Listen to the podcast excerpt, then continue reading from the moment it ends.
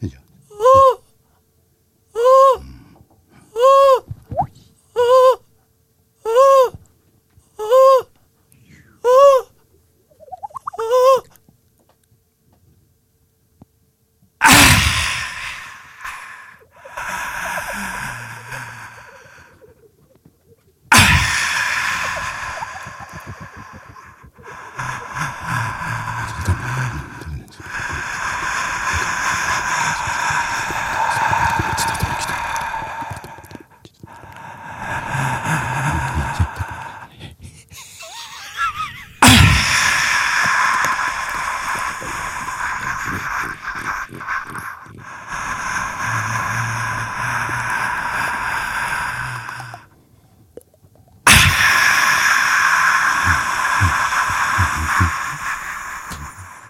Ja oikein seesteistä tiistai-iltapäivää teille kaikille.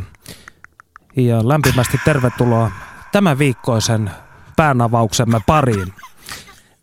Marcel Duchamp totesi vuonna 1913, että taiteilija on henkilö, joka itse valitsee aineistonsa tai kokemuksensa esteettistä ajattelua varten. 60-luvulla alettiin enemmänkin kartoittaa ihmiskehon ominaisuuksia osana ympäristöä ja eritoten taiteellisen prosessin raaka-aineena. Siitä versoi erään version mukaan performanssitaide, joka todenteolla pääsi vauhtiin maassamme 1980-luvulla. Se, mitä performanssitaide lopulta ontologisesti ottaen on, on vaikea määritellä. Luultavasti se on ainakin jotain sellaista, mistä perussuomalaisten velimatti Saarakkala ei pahemmin välitä. Te kuulitte juuri äsken jotain, jonka teille tuottivat studiossa elävänä taidemuodon kotimaiset pioneerit Roi Vaara ja Pentti Otto Koskinen. Lämpimästi tervetuloa lähetykseen. Kiitos. Joo, kiitos. Voisitteko tähän alkuun selittää, kuten lapselle tai yleisradion toimittajalle konsanaan, mitä performanssitaide loppujen lopuksi on? Ähm, vaikea sanoa, mitä se on, mutta mä näkisin tämän historian sillä lailla, että, että tieteen ja teknis, tekniikan kehityksen myötä maailma on muuttunut niin paljon, että, että ää, perinteelliset taiteen tekemisen muodot, jotka on perustunut eri välineiden hallintaan, on jossain määrin menettänyt menettänyt sitä arvoaan tai merkitystään ja, ja tota, enemmän on tullut sitten kyse siitä, että mitä itse asiassa halutaan sanoa. Ja, ja tota, tämä on ollut, se kulminoituu ehkä tämmöisen käsitetaiteen syntyyn, mutta performanssitaide liittyy tähän myös olennaisesti, että kysymys ei ole siitä, se ei perustu tavallaan tällaiseen mihinkään tietynlaiseen tekniikkaan, niin kuin joku teatterin tekeminen tai tanssi, kehon hallintaan tai välineen hallintaan, vaan, vaan siinä on, tulee enemmän kysymys siitä, että mitä halutaan sanoa. Eli toisin sanoen tietyllä tavalla taiteilijan työväline on hänen oma kehonsa tietyssä tilassa. Tämä on se lähtökohta, voisiko näin sanoa? Äh, niin, äh, voisin ottaa esimerkin, että äh, miten mä ymmärrän tämän asian, niin äh, se taisi olla 06 äh, oli Arsin avajaiset Kiasmassa ja se oli hyvin kylmä päivä. Ulkona oli 18 astetta pakkasta ja – ja tuota noin, ö, tein sellaisen asian, että mulla oli semmoinen iso panderolli, jonka mä olin kiinnittynyt sinne Kiasman aukiolla puuhun toisen pään. Ja mä pyysin siltä puulta anteeksi, koska mä jouduin ruuvaamaan pari ruuvia ja siinä banderollissa luki isoilla kirjaimilla, että köyhyys pelastaa. Ja samaan aikaan mä en tiennyt sitä ennen, että tuota noin, Roy oli siellä sisällä ja teki sellaista taideperformanssia, jonka nimi oli Kultaiden kädenpuristus. Ja mä seisoin siellä ulkona sen panderollin kanssa, jossa luki köyhyys pelastaa. Ja jotkut ihmiset jopa luuli, että se on me, meidän yhdessä suunnittelema, mutta e-, ei me, ei me tiedetty siitä mitään. Ja mä olin siinä joku kaksi-kolme tuntia. Ja, ja tuota noin, sitten kun nämä Arssin ää, avajaiset oli ohi ne, ja ne ihmiset alkoi tulee sieltä ulos, mä olin jo aika kylmissäni siinä ja mä näin kaukaa, että tulee semmoinen pariskunta. Mä tunnistin heidät valokuvasta, että Suomen rikkain nainen Rafaela Seppälä ja hänen miehensä Suomen, suomalaisen galleristi ykkönen Kai Forsblom. Ja tuota noin, he oli hyvin iloisella päällä ja ehkä saaneet kultaisen kädenpuristuksen, en tiedä, mutta he kävelivät mun ohitse ja sitten noin 20 metriä niin, niin Rafaela Seppälä teki U-käännöksen ja tuli takaisin mun luo ja kysyi multa, miltä köyhyys pelastaa. Ja mä sanoin, että Köyhyys pelastaa rahalta, köyhyys pelastaa asemalta, köyhyys pelastaa kunnialta ja ennen kaikkea köyhyys pelastaa itseltä, missä sisäinen köyhyys ja ulkoinen köyhyys on yhtä. Rafaela Seppälä sanoi, vai niin? Ja ää, ää, seuraavaksi mä kuulin, kun ää, galleristi Forsblom huusi, että tuu nyt jo pois, se on joku kaheli. Oliko hän oikeassa? Sitä täytyy kysyä Forsblomilta. Tulee mieleen vähän tällainen Diogenes äh, koira-tyylinen lähestymistapa siis tähän. Onko, onko toisin sanoen onko performanssitaiteilija tai näitä termejä on muitakin, kehotaide, toimintataide, niin onko per, performanssitaiteilija tietyllä tavalla vain yksilö, joka on ottanut ikään kuin taakakseen tämän totuuden puhumisen tai ikään kuin tietyllä tavalla kultivoitunut kylähullu? Se voi nähdä niinkin. Mikäs siinä? Mutta tuota, Mä näkisin, että taide kaikkina aikoina on, on niin kuin heijastanut sitä aikaa, mitä ollaan eletty. Ja, tota, ja taiteilijat ovat etsineet sitä ää, kosketuspintaa aikaansa. Miten, miten ilmaista sitä, miltä tuntuu miltä näyttää, mitä on ihmisen elämä kussakin kulttuurissa tai tilanteessa tai ehdoissa. No te tulette kumpikin kuvataiteen puolelta. Missä vaiheessa teitte ikään kuin tällaisen käännöksen tässä sisällössä ja muodossa? No, äh, äh, mä muistan 75, 76, kun mä olin tota, noin, ää, vähän irti laiturista ja ää, olin vähän tutkailut taidetta ja tuollaista noin ja ihmetellyt, että ää, minkä takia ta, niin sanottu taide ei mua ollenkaan ää, koskettanut ja, ja, ja, ja sitten mun silmiini osui semmoinen vanha kirjoitus 200 vuotta sitten. Taide on lakannut olemasta hengen korkein tarve. Ja sillä hetkellä mä heitin ne pillerit, pillerit pois ja pääsin sieltä sairaalasta ulos ja tästä lähtökohdasta mä oon työskennellyt koko elämäni ja tuota noin vastakysymyksenä heti tietenkin tulee, että jos näin on, niin mikä sitten on hengen korkein tarve? Tämä olisi ollut seuraava kysymys. Mikä se on? Ää,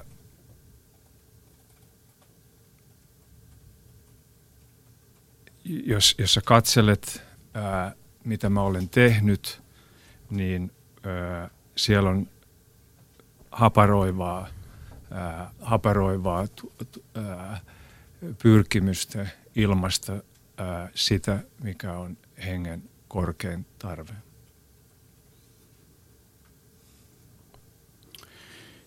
Mitä sanoo Roy? No, tota, Onko taide ö, menettänyt asemansa hengen korkeampana tarpeena? Jaa. Mulla on vaikea, vaikea tota, määritellä sitä. Mutta tota, niin kuin omalta kantilta niin sanoisin, että, että se pitää mielen virkeänä, koska mä ajattelen, siis jos mä menen vähän taaksepäin, kun sä kysyt ensin, että mistä, miten, tää, niin kuin, miten me alettiin, miten mä aloin tekemään tämmöistä, niin tota, ensin mä maalasin ja tein niin kuin tavallaan perinteellisempää kuvaa. Ja, Performance. ja tota, mutta sitten oli koko aika se tarve tai ajatus siitä, että sellainen, että mikä se on niin kuin se, mikä se taide voisi olla tänä päivänä, että mikä on se oikea niin kuin, tapa. Ja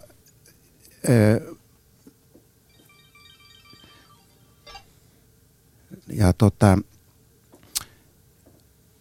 sitten se oli aika vaikea löytää, kun en tiennyt performance-taiteesta mitään.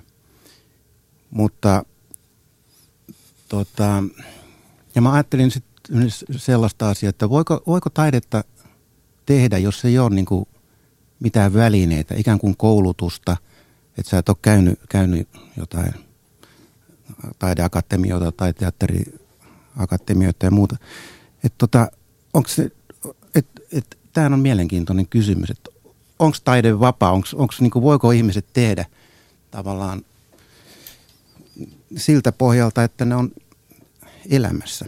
Onko, on, onko elämä jaettavissa, koska taiteen kautta mun mielestä voidaan ilmasta, ilmasta se on jollain lailla laittaa näkyviin, näkyviin tai koettaviksi sitä, miltä tuntuu ja miltä näyttää ja mitä elämä tuntuisi olevan. Niin. Siis eli hait tietyllä tavalla tämmöistä radikaalia, siis perinteisessä mielessä juurille palaavaa ilmaisua toisin sanoen. No ehkä niinkin voi sanoa. Siis perusajatusta, että mikä se taiteen tehtävä ikään kuin voisi olla tänä päivänä. No tehtävä on varmaan sama, mikä se on ollut, ollut ennenkin, mutta, mutta se, että miten sitä tulisi tänä päivänä niin kuin ilmasta. Ja se oli mun niin kuin haaste. Ja kun mä sitten, sitten jossain vaiheessa, siihen liittyi niin paljon kysymyksiä, vei vuosikausia niin kuin löytää tämä. Ja kun mä sitten löysin tänne, että hitsi viekön, tämä on, on mielenkiintoinen. Ja mielenkiintoinen sen takia osaltaan, että, että mä halusin tuoda tähän taidekenttään tai kulttuuriin jotain sellaista, että ihmiset ei tiedä, mitä se on. Että ei ole valmista lokeroa, että aha, tämä on taidetta. Vaan halusin tuoda niiden eteen jotain, että ne ei e, e, osaa lokeroida sitä, jolloin ne joutuu itse ajattelemaan, että mitä tämä tarkoittaa, mistä tässä on kysymys. Päästään ruok- liiallisesta käsitteellistämisestä vai? No liian automaattisesta vastauksesta siihen, että mikä, mitä, mikäkin on. Mm. Koska mun mielestä asiat, elämä ei ole niin yksioikosta.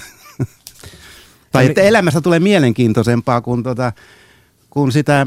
Poistetaan dualismeja esimerkiksi taiteen ja ei-taiteen väliltä. Esimerkiksi ja ylipäätään se, että, sitten, e, e, että kun jotain ilmaisee, niin tota, ja se ei, siis joku kerran sanoo näin, että esimerkiksi teatterin ja performanssin ero on siinä, että heti kun astuu teatteriin, niin sä tiedät heti ensi sekunneista lähtien loppuun asti, että mistä on kysymys, mikä on, mikä on niin kuin, mitä tämä on. Mm. Mutta performanssissa katsot alusta loppuun, etkä tiedä niin kuin senkään jälkeen, että mistä tässä on kysymys. No Pentti Otto, sinä olet ö, todennut, performanssissa haetaan kontaktia yleisöön. Minä taas teen taidettani sisäisestä pakosta ja vain itselleni. Koen tuskalliseksi olla katsottavana – paradoksaalisesti en halua esiintyä, niin tämä herättää tietysti kysymyksen, miksi ette taidettasi poissa ihmisten silmistä? Sanotaan näin, että äh, otan vaikka esimerkin äh, Istanbulissa, Istanbulista, että äh, mä kolme vuotta Istanbulissa metroasemalla lähes päivittäin joka kerta, kun mä olin Istanbulissa, niin mulla oli pakottava tarve käydä rukoilemassa metrotasanteella. Ja, ja joka päivä tuntikausia mä, mä kiesin sitä ja sitten välillä mä makasin siinä ja rukoilin ja, ja se oli, meni oikein hyvin, mutta sitten kerran kerran kun mä olin makaamassa siinä metrotasanteella, niin syntyi hirvene, hirvittävä kalabaliikki ja, ja mä ajattelin, että nyt mun on parasta lähteä tästä, että taas tulee poliisit, mutta on pidätetty monta kertaa ää, ää, näissä asioissa. Mä ajattelin, että mä en nyt halua, halua turkkilaiseen ää, tuota, noin vankilaan, että, että, ja mä nousin ylös, että mä huomasin, että siinä oli englantilaisia turisteja, ää, ja, ja ne, ne, ne, ne kävi todella kuumana ja raivos ja huus, että, että, että, että, että ymmärrät sä mies, mitä sä teet, että sä makaat täällä kuin kuollut. Että he luuli, että sä oot saanut jonkun sairaskohtauksen tai, tai jotain muuta vastaavaa. Että toi on todella törkeetä että, ja, ja niin poispäin. Ja mä sanoin, että anteeksi, että, että ei, ei, ei ole tästä, tästä nyt kysymys, että että tuota, noin, tämä on mun rukouspaikka ollut viimeiset kolme vuotta ja, ja, ja sitten se, sit se, öö, öö, nämä englantilaiset huusi, että onko se joku performanssitaiteilija vai?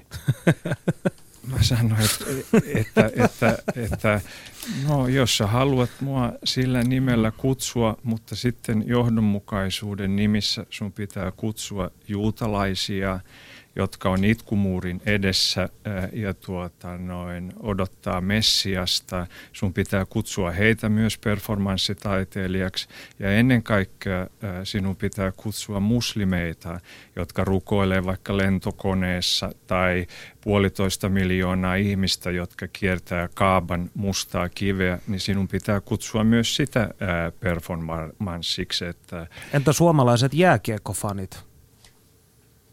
suomalaiset jääkiekkofanit niin, että sun pitää sitä myös kutsua performanssiksi, että ää, minä en tätä kutsu ää, performanssiksi, että pikemminkin tämä on itsensä tyhjentämistä ja, ja tuota noin, tämä on ainut tapa, millä minä voin tyhjentää itseäni olemalla tässä asennossa, joka nopeasti ulkoisesti katsottuna näyttää, että ihminen olisi kuollut, koska en mä halua harhauttaa ihmisiä. Ja nykyään mä pyydän jo poliisilta luvan, jos mä teen tällaisia, koska kolme neljä vuotta sitten Pippa Pakka niminen italialainen performanssitaiteilija kuoli, kuoli tuota noin tehdessään sellaista ää, performanssia kuin Brides on Tour. Ja, ja he kulkivat morsiuspuvut päällä kohti Jerusalemia liftaten ja heille tuli joku riita Silvia Moron kanssa Istanbulissa ja Pippa Pakka lähti yksin liftaamaan Istanbulista ää, kohti Jerusalemia, mutta 75 kilometriä Istanbulin ulkopuolella rekkakuski otti hänet kyytiin ja, ja, ja se päättyi traagisesti sillä lailla, että, että mies äh, raiskas Pippa Pakan ja tappo. Kuristi. Kuristi kuoliaaksi ja heitti sen ruumiin äh, äh, lähelle kepseä äh, Tavansilia äh, olevaan pensaaseen ja äh, mä tein sen saman matkan kuin Pippa Pakka. Mä liftasin äh, kepseen ja kyläläisten avulla äh, mä löysin sen pensaan, johon, äh, johon nämä kyläläiset sanomista se Pippa Pakka löydettiin. Ja mä menin siihen pensaaseen makaamaan. Ja, ja, ja sitten yhtäkkiä mä sain sellaisen näyn, että mä näin Pippa Pakan runnellun äh, ruumiin ja sen murskatun vaginan ja kaikki ne kuristusjäljet. Ja mä ajattelin, että mä en tätä kestä, että mä sytytän palamaan tämän pensaan. Ja palan itsekin sen mukana, mutta sitten jostain tuli tämmöinen tolkku, että mä soitin mun vaimolleni ja hän sanoi, että nyt Pentti tuut sieltä pensaasta heti pois ja meet lähimpään hotelliin, että nyt tämä saa riittää. Eli palava pensas ei onneksi syttynyt. No jos puhutaan teidän työstänne, jota te olette tehneet kumpikin hyvin paljon ulkomailla sekä kotimaassa, niin sinulla on Roy ollut tällainen toistuva, en tiedä numero on ehkä väärä sana, mutta valkoinen mies. No itse asiassa mä oon tehnyt sitä aika vähän, että se tuli täällä tunnetuksi vuonna 1983 ja, ja mä oon tehnyt sen ehkä kaksi kertaa sen jälkeen. Mutta olette nyt Kiinassa ja Yhdysvalloissa tämän? Ee, ainakin, joo, just joo. Valkoinen mies ohitti valkoisen talon. Kyllä. Muun muassa ja, ja ylitti Kiinan muurin. Totta. Mutta pääasiassa mä teen aina niin kuin, aina niin kuin, jokaiseen tilanteeseen ja paikkaan niin kuin, tavallaan räätälöidyn periaatteessa uuden duunin. Joskus, tai monestihan näitä tietysti voi olla niin kuin saman idean erilaisia versioita, jotka on sitten niin kuin, ää, muokattu siihen sopivaksi. Mutta, mutta noin yleisesti ottaen kuitenkin, niin mä ajattelen sillä lailla, että onpa tilanne tai paikka mikä hyvänsä, niin jos vaan on oivallinen mieli, niin tota, aina on paikka hyvälle performanssille. No, sinä olet, Pentti Otto, tehnyt, voisiko sanoa tällaisia paikoin hyvin tunteita herättäviä tempauksia, kuten 89 julkaisi taidelehdessä kuva Nokian itsemurhatehdestä toimitusjohtaja Kari Kairamosta ja tekstin Tule Euroopan omistajaksi. Vuonna 2007 Turkissa makasit Moskeijan edessä ja änkytit, olen musta kivi, suutele minua. Olet myös maanut Hesarilla porttikongissa ja päällesi on virtsattu ja imennyt alastomana verta ystäväsi kyljestä Tampereen asematunnelissa. Kuinka usein sinä joudut ongelmiin virkavallan kanssa tai ohikulkijoiden? Mm, no sanotaan näin, että mut on aika useasti pidätetty ja äh, mut on ryöstetty – Adanassa, kun olin matkalla Damaskokseen Syyriaan, niin ää, ää, yksi mies sanoi, että I want homosex. Ja, ja mä sitten sanoin, että no nyt sun täytyy ehkä tähtää vähän, vähän pitemmälle. Ja Moskovassa äh, mult vietiin kengät ja, ja, ja, ja, ja, ja, ja lompakko, että, että tämän kaltaisia asioita on tapahtunut, mutta kuten mä äsken sanoin, niin mä en enää tee sen kaltaisia asioita, missä mä joudun virkavallan kanssa sillä äh, tavalla tekemisiin, että, että tuota, noin, koska mä kuolin, äh, anteeksi, äh, äh, ku, äh, se äh, Pippa Pakan tapaus, niin mä koen, että hän kuoli minun puolestani ja, ja tota noin, mun ei tarvitse enää, enää hakea sitä, mitä mä hain ehkä siihen asti, että mä olisin halunnut myös kuolla, että joku potkii mut hengiltä tai tuota noin, ää, jotain vastaavaa. Että... Eli transgressiivisuuden taso on tietyllä tavalla vähentynyt tai mennyt johonkin toiseen suuntaan. Anteeksi, mitä se tarkoittaa trans? Pyrit tällaiseen, voisiko sanoa, vesilasin heiluttelemiseen vähemmän, ikään kuin että pyri saamaan aikaan niin väkeviä reaktioita ympäristössä tai erilaisia reaktioita kuin ennen? No, mä oikeastaan teen yhtä ja samaa asiaa. on tehnyt koko elämäni, että mä oon yrittänyt tyhjentää ja tulla ei miksikään. Ja ää, ne ihmisten reaktiot on sitten, sitten taas toinen juttu, että he kokee sen jotenkin hyvin, hyvin järkyttävänä tai, tai, tai vastaavana. Mutta tuota, no, mun tarkoitus on ainoastaan tyhjentyä ja olla ei mitään. Entä Roy, millainen sinun suhteesi useimmiten on ympäristöösi ja niille ihmisille, jotka katsantokannasta riippuen saavat osallistua sinun töihisi tai joutuvat osallistumaan niihin? No mä sanoisin, että vaikka mä en hyvin harvoin teen niin, kuin niin sanottuja interaktiivisia teoksia, niin mun mielestä onpa tilanne mikä tahansa ja ihmiset näkee mun esityksen, niin se, ne väkisin joutuu ikään kuin osallistumaan, koska, koska jos ne haluaa ajatella, että mitäs tässä, mitä tässä tapahtuu. Että mä yritän saada ne niin kuin tavallaan kokemaan ja ajattelemaan jotakin. Ja, mutta se mitä, niin se on, se on niiden niin kuin oma asia. niin, totta kai. Se ei ole sinun omaisuuttasi. ei ole. Joo, eli äh, tässä vaiheessa voisimme kuul- ö, kuunnella, mitä suomalaisen performanssitaiteen pioneeri Irma Optimistilla on sanottavanaan Panu Hietanevan haastattelussa. Yle puheessa. Tiistaisin kello yksi. Perttu Häkkinen. Tässä vaiheessa ohjelma on aika luoda katsaus historiaan ja selvittää, millainen on suomalaisen performanssitaiteen menneisyys. Tavoitin Turusta Irma Luhdan, joka on Turun kauppakorkeakoulun lehtori ja kauppatieteiden tohtori, mutta myös performanssitaiteilija Irma Optimisti. Aletaan purkaa tätä asiaa käsitteiden kautta. Mitä sinun näkemyksesi mukaan on performanssitaide?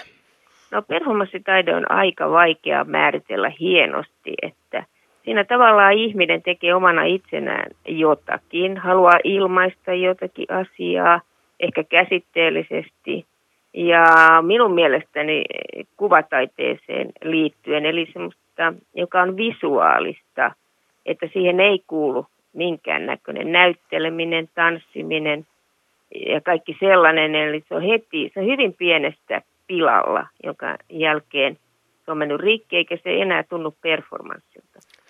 Milloin tämä taidemuoto sitten saapui Suomeen? Minusta tuntuu, että niin kuin kaikki muukin, että hyvin myöhään jälkijunassa, että kun muualla oli kaikki tällaista tehty, että tavallaan niitä happeningeja oli silloin 60-luvulla. Mä oon miettinyt, mitä 70-luvulla tapahtuu, kun sitten 80-luvulla lanseerattiin tämä sitten kunnolla tämä nimi ja tota, esitykset, joita ryhmät teki ja muuta, niin aika lailla myöhään, että et niin kun 50-luvullahan suurin piirtein aloitettiin jo muualla ja musta Salvador Dali aloitti hienosti ties koska. Mitä olivat nämä niin kutsutut happeningit, joita järjestettiin Suomessa 1960-luvulla? Se oli jonkinlaista hässäkkää. Eli että, että siinä niin kuin on tärkeää kuitenkin, että yleisö on mukana, että hässäköidään isossa porukassa ja silloin kun ne happeningit alkoi, niin niissähän oli kyllä sellaista teatraalisuutta ja, ja kuvataidetta ja ääntä. Eli se on aika hauska sellainen niin kuin tavallaan aloitus, että sählätään hirveästi ja ollaan hyvin niin kuin tota, tavallaan erikoista. Kyllähän se oli iso muutos, mitä aikaisemmin oli tapahtunut. Eli Suomessahan se lähinnä oli nämä käsittääkseni Henrik Otto Donnerit ja muut, ja se liittyy ääntä tekeviin ihmisiin, musiikki-ihmisiin eniten silloin 60-luvulla. Matti Juhani Koponen teki vuonna 1968 vanhalla ylioppilastalolla Kain ja Aabel-nimisen teoksen, joka toi hänelle lopulta vankeustuomion. Teoksessa hän simuloi yhdyntää flyykelin päällä avustajana toimineen naisen kanssa. Tätä Koposen teosta on kutsuttu Suomen tunnetuimmaksi performanssiksi, mutta sinun näkemyksesi mukaan se ei ole lainkaan performanssi. Miksi näin? Monet niin kuin, ajattelevat, että kun he tekivät joskus aikaisemmin jonkun jonkun esityksen, jonkun, jonkun juttuun, niin myöhemmin on ruvettu kutsumaan performanssiksi. Ja sitten ajateltu, että olenkin pioneeri, että, että se oli joku semmoinen, mä, mun mielestä ei oikeastaan ole edes performanssi, koska siinä esitettiin yhdyntää. Oikeassa performanssissa yhdytään. Siis se on niin lähellä ihmistä ja niin aitoa tavallaan. Eli siinä oli, ja siinä oli jotkut muut niin kuin tavoitteetkin sanoa jotakin, ottaa kantaa johonkin. Eli että, että se on niin kuin laskettu jollain tavalla performanssiksi sen jälkeen, kun keksittiin semmoinen taidemuoto Suomessa. Koposen teos oli hyvinkin poliittinen, mutta oliko poliittisuus muutoin läsnä suomalaisen performanssin alkuaikoina? No ei oikeastaan, kun 60-luku oli hienoa aikaa Siis siinä mielessä, että silloin avattiin niin uudet tuulet koko kulttuuriin. Ja sitten 70-luku politisoi, silloin ei ollut minkäännäköistä performance-taidetta. Ja sitten 80-luvulla vasta niin kuin tavallaan alkoi, niin se ei ollut niin, niin poliittista. Et mä en näe niin kuin ne, niitä per, ensimmäisiä performansseja, mitä mä seurasin heti 80-luvun alusta, niin että niissä olisi ollut mitä politiikkaa.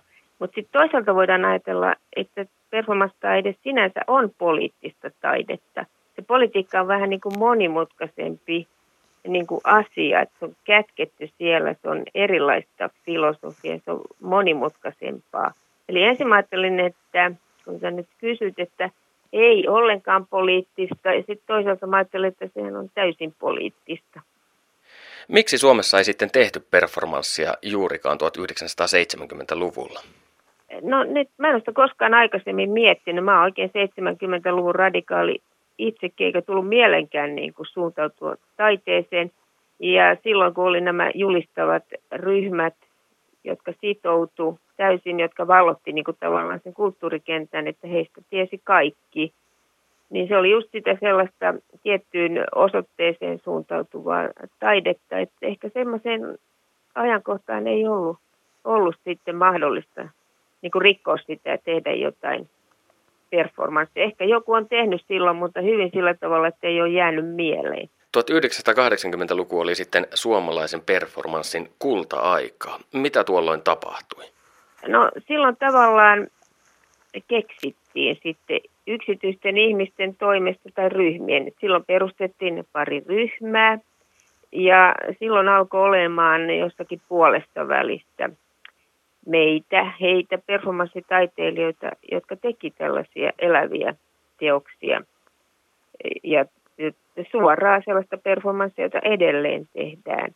Ja sitten loppupuolella alkoi tällaiset järjestöt kuin Muu ry esimerkiksi, siis 80-luvun loppupuolella järjestämään festivaaleja. Et mä oon ensimmäisen kerran nähnyt tällaisia yksilöperformansseja vuonna 1989 Pilneesissä.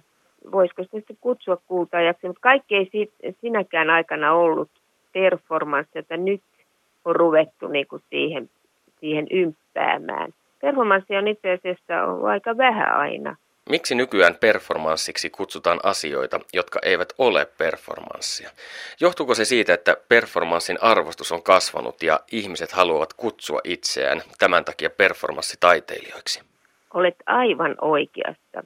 Kerran huvikseni katsoin, jota oliko se Helsingin taiteilijaseuran jäsenluetteloa, kun ei ollut mitään tekemistä.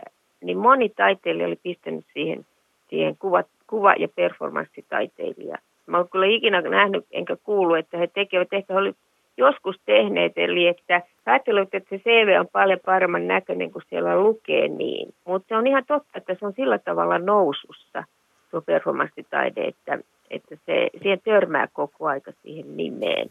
Ja, ja siihen, että ikään kuin tekijöitä olisi pilvin pimein täällä. Kiitos Panu Hietanneva. Studiossa siis performanssitaiteesta ja sen kenties syvimmästä merkityksestä keskustelmassa Perttu Äkkinen, Roi Vaara ja Pentti Otto Koskinen.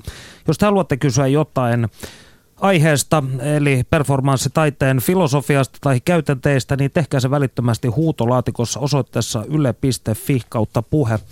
Ja tällä huutolaatikossa esitettiin tällainen väite, kun äsken näitä tarkistelin, niin että kaikki performanssitaide on verrattain samanlaista muodoltaan. Miten te suhtaudutte tällaiseen väitteeseen? Siinä suhteessa ehkä totta, että, että ne ei perustu sellaiseen taitojen esittelyyn niin kuin perinteelliset tanssia, teatteria, ehkä runon lausunto tai tämmöiset lajit. Ja siinä suhteessa voi näyttää samanlaiselta. Eli, eli lähtökohta, miten mä näen sen, on, tota, on itse asiassa, kysymys on, kysymys on arvoista, joita halutaan ilmaista. Ja näiden arvojen artikuloimisesta, eli, eli mä kysyn, mikä on, missä, mitkä, mitä arvoja mä haluan viedä eteenpäin. Ja kun mä haluan viedä inhimillisiä arvoja eteenpäin, kuka tahansa voi tehdä hyvän performanssin. Se ei vaadi muuta kuin hiukan keskittymistä, ajattelua, fiilistelyä, en tiedä mitä, mitä, mutta siis eh, se ei vaadi vuosikausien koulussa käyntiä ja välineen hallintaa.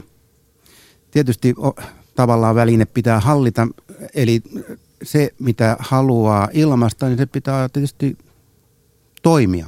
Mutta, mutta, mutta kyse ei ole mistään niin kuin rakettitieteestä, niin tota, niin, Eli niin, tekniikka on alisteinen itse idealle tietyllä tavalla. Että... Joo, näin mä näkisin. Ja, tota, ja mä sanoisin, että tämä on niinku, niinku mulle merkitsee, mä näen tämän niinku omana taiteen lajinaan.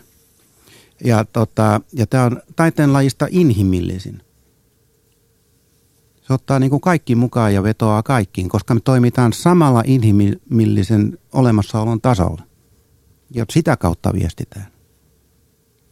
Tässä kun mainittiin äskeisessä insertissä, puhuttiin tästä performanssitaiteen ja politiikan – suhteesta, niin tehän olette kumpikin, voisiko sanoa, käsitelleet teemoja, kuten vaikkapa maskuliinisuus, politiikka ja, ja y- yhteiskunnallinen oikeudenmukaisuus, tällaisia teemoja. Niin näettekö te sitten, että tämä performanssitaide on pohjimmiltaan hyvin poliittista, ainakin poliittisesti latautunutta? Vai olenko minä vain ymmärtänyt asian väärin?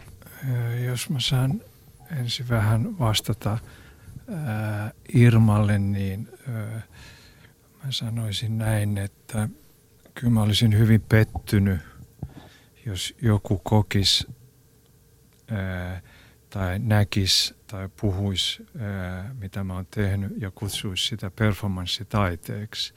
Ää, hyvin, hyvin pettynyt ja mä annan esimerkin tässä monta, monta vuotta taaksepäin Suomessa oli semmoinen upea, hieno ranskalainen nainen jostain Lyonin performanssifestivaaleilta. Ja hän oli jotenkin kuullut ja kiinnostunut siitä, mitä mä teen. Ja ja mut oli kutsuttu semmoiseen kalliiseen hienoon hotelliin Boulevardilla. Ja, ja tuota noin, mä esittelin jotain teoksia niin hänelle videolla. Ja Yksi teos, jota mä esittelin hänelle, oli sellainen, mitä mä oon tehnyt hyvin pitkään, en nyt enää viime vuosina, ää, jonka nimi on Perseveraatio. Ja ää, ää, me katseltiin sitä yhdessä ja hän ei puhunut mitään ja tuota noin, sitten kun se video oli ohi, niin... niin Voitko kertoa kuulijoille, mistä tässä perseveraatiossa on kysymys? Ehkä tämä avaa sitten tarinaa myös paremmin. No se on hyvin yksinkertainen. 70-luvulla mä etsin jotain uudenlaista rukousasentoa itselleni, missä mä saisin ö, yhteyden. Ja tuota, noin, mä huomasin, että, että kaikki asiat, mitä mä olin tapaillut, niin ne ei mun kohdallani toimineet, mutta, mutta sitten mihin se sitten, kun mä tulin sen kanssa julkisuuteen, niin se oli sitten kiteytynyt hyvin yksinkertaiseksi asiaksi, että, että mä tuota noin ää, runkkaan itseäni ja, ja tuota noin, työnnän peukaloa oman anukseeni niin kauan, kunnes alkaa veri vuotaa – ja, ja, ja, ja tuota, Tunkeudut itseäsi tietyllä Tunkeudun tavalla. itseäni. Voisin sanoa, että äh, viittaan, mitä mä sanoin aikaisemmin. Mä yritän äh, panna itseäni tyhjäksi, niin tyhjäksi, että mä oon kuollut ja sitten ehkä alkaa jotain tapahtua.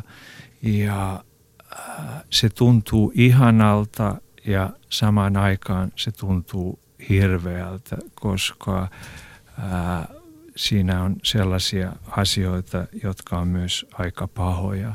Niin mä muistan, kun me oltiin katsottu se video, niin siinä oli mies ulkoministeriöstä mukana ja hän nousi seisomaan ja sanoi näin, että nyt on asia näin.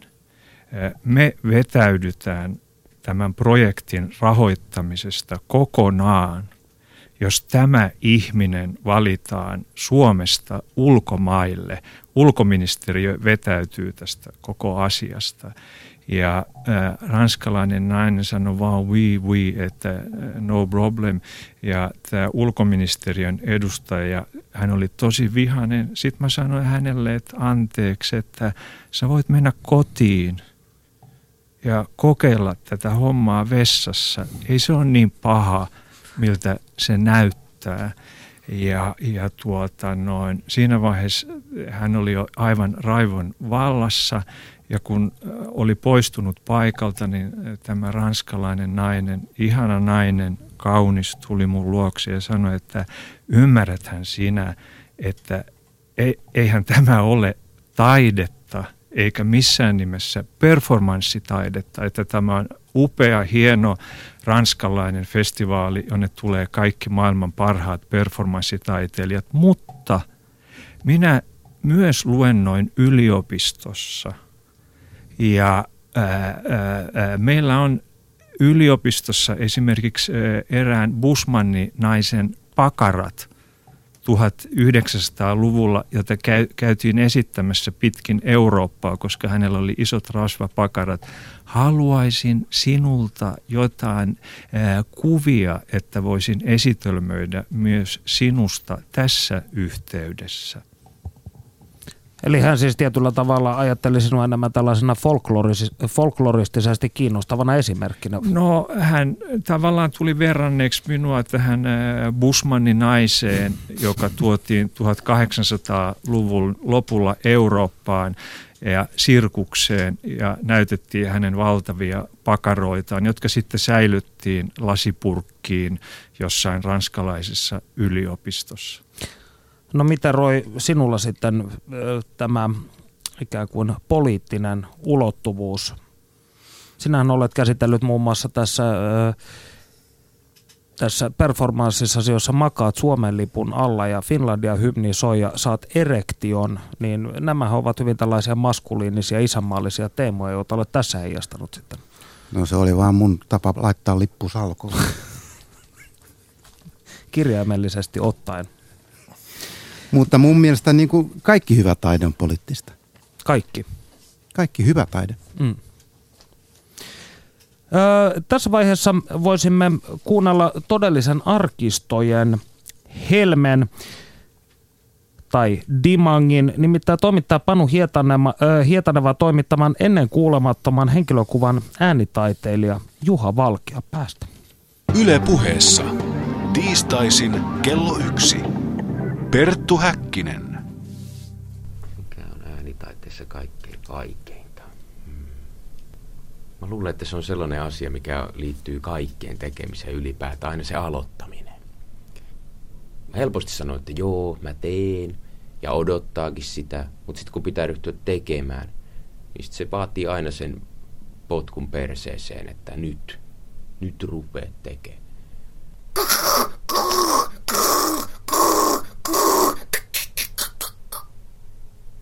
Olen Juha Valkeapää, äänitaiteilija.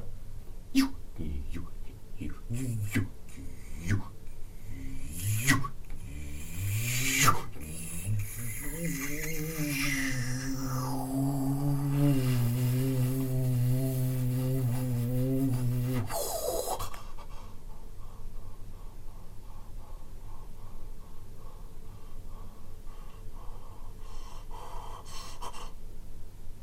Jatkuvasti mä oon saanut selittää sitä, että mitä mä oikein teen. Että se on, hölmöähän tää on tää. Mutta sitten meitä kummallisia taiteilijoita, sellaisia eräänlaisia hengeheimolaisia, niin on ole, olemassa. Ja mä oon ajatellut, että mä oon kanssa eräänlainen kylähullu. Että pitää olla tämmöisiä ihmisiä, jotka tekee jotain, jotain outoja asioita, mitä, mitä normaali normaalissa arjessa me ei tehdä kukaan.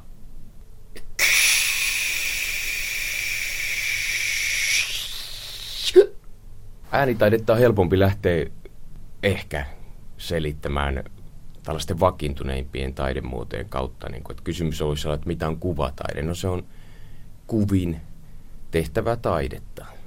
Äänitaide on taidetta, jossa ääni on siinä keskeisessä osassa, eli äänillä tehtävää taidetta. Voisi olla myös hiljaisuutta, mutta silloinkin se on ajateltu sitten, että se hiljaisuus on ääntä. Että, no, taidemuoto, jossa ääni on keskeisin elementti. Se on hyvin herkästi myös osa just jotain, jotain toista taidemuotoa. Mutta se, se on taas ihan sama asia kuin kaikkien muidenkin taidemuotojen kohdalla, että – että esimerkiksi teatteri tai opera tai performanssitaide tai ylipäätään esitystaiteet, niin ne, ne hirveän usein sisältää elementtejä älyttömän monista myös itsenäisinä toimivista taidemuodoista. Lo, lo, lo, lo, lo, lo, lo, lo, lo.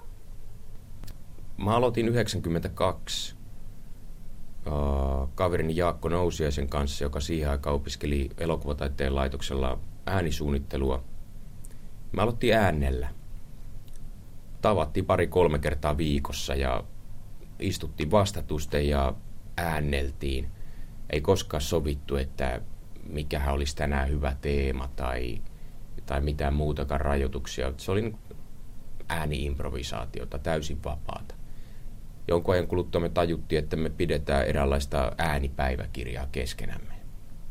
Ja ainoita mittareita oli, että tuntui, että joskus oli, tai mä luulen, että useimmiten oli tosi piristynyt niiden sessioiden jälkeen. Et silloin niin ajattelin vain, että okei, että siellä on nyt tapahtunut jotain hyviä asioita. Nyt jälkeenpäin, kun mä mietin, niin me harjoiteltiin sitä improvisaatiota oikeasti. Ja se on mun koulu niin kuin tähän jollain tavalla niin kuin se käytännön koulu taiteeseen. Mä en ole käynyt mitään taidekouluja Mm.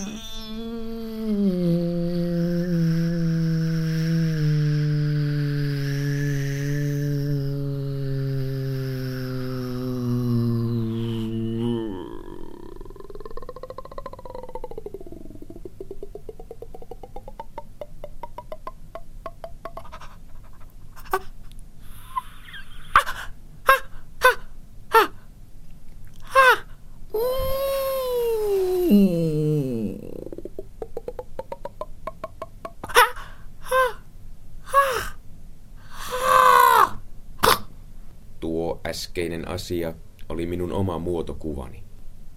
Mä aloin tehdä niitä äänimuotokuvia, mm, jos mä muistan oikein, niin ensimmäiset mä tein vuonna 1997.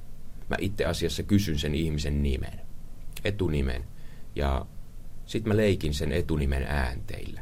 Et sitä kautta se ei ole oikeasti muotokuva, no se on se leikki sen ihmisen äänellä ja se on oikeasti niin kuin, sille ihmiselle henkilökohtainen konsertti. Vaikka niissä tilanteissa monesti on niin kuin, muitakin kuulemassa ja katsomassa, mitä mä teen.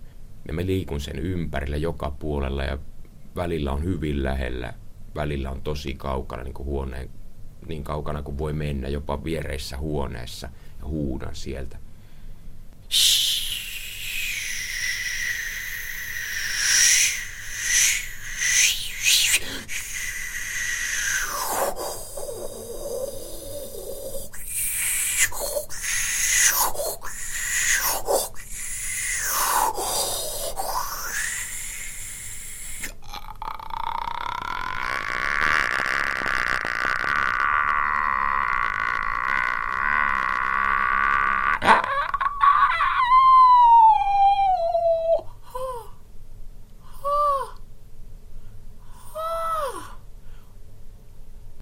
varmasti mä koen onnistuneeni joka kerta, kun joku ihminen, ihminen tulee sanomaan jotakin jonkun esityksen jälkeen.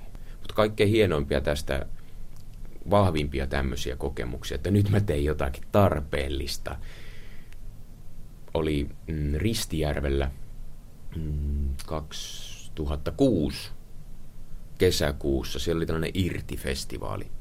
Tuli ehdotus sieltä festarin pomolta, että tuut sä pylväspyhimykseksi tänne meille.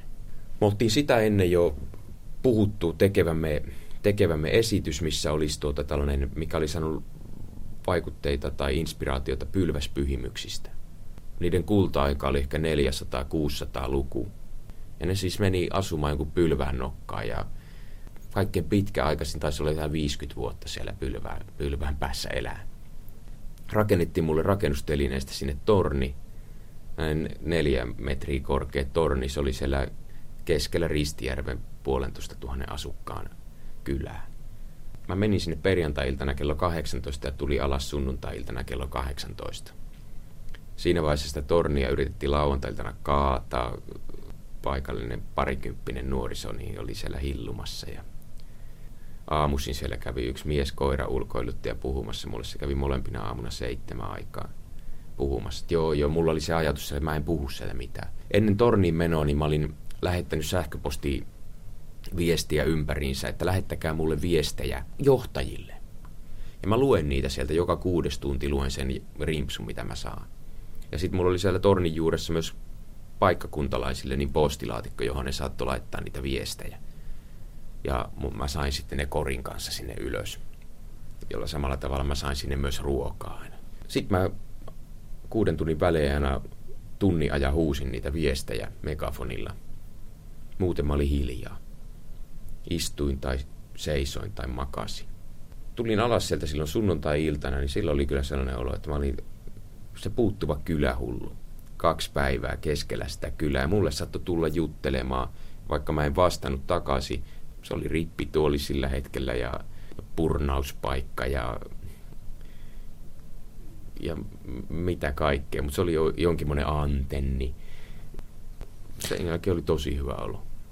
Ja näin siis Panu Hietanevan äh, henkilökuva äänitaiteilija Juha Valkea päästä. Studiossa Perttu Häkkinen, Pentti Otto Koskinen ja Roy Vaara. Keskustelemme vielä kahden ja puolen minuutin ajan performanssitaiteesta tai miksi sitä halutaankaan nimittää. Roy, kun olimme yhdessä San Sebastianin taidebiennaaleilla kymmenisen vuotta takaperin, sinä laitoit lintu, linnunpöntön päähäsi ja kahlasit merenlahteen niin pitkälle, että taideyhdistyksen tädit luulivat sinun hukkuneen. Sinulla on töissäsi tapana työntää pääsi asioihin. Mistä tämä johtuu? Uteliaisuudesta varmaankin. Olen vain miettinyt tätä kehoa työvälineenä ja siinä missä Pentti käyttää hyvin paljon ö, tällaisia perseeseen liittyviä teemoja, niin sinä käytät päätäsi. Onko tämä, ö, olenko minä oikeassa? Yläpää ja alapää. Mutta on, onko ikään kuin tällaisessa kehotaiteessa niin tärkeää ikään kuin ottaa yksi ruumiin jäsen esimerkiksi tai osa tähän työn keskiöön? Tämä on ehkä se, mitä se, tässä haen. Voi tehdä niin, mutta kyllä mä ajattelen sen niin, että kysymys on itse asiassa koko elämän kokonaisuudesta ja kehon kokonaisuudesta. Se, se että jos, jos sen laittaa nyt, käyttää siihen kättä tai päätä tai jalkaa tai mitä hyvänsä, niin se, se, se, se on vaan tavallaan sivuasia. Niin, äh, jokainenhan tietää, että latinaksi asia itse on per se. Ja jokainen tietää, mitä tarkoittaa veratio, perseverance. Se tarkoittaa kestämistä äh, itsessään. Siinä on myös tämmöinen sanaleikki ja jokainen myös tietää ja mihin mä oon pyrkinyt koko elämäni, sen voisi kiteyttää tämmöiseen sanaan tai lauseeseen, että kuolleessa ihmisessä toteutuu ihmisen ja Jumalan yhteys. Lämmin kiitos vierailustanne Roy Vaara, Pentti Otto Koskinen. Me palaamme asiaan ensi viikolla. Yle puheessa. Tiistaisin kello yksi. Perttu Häkkinen.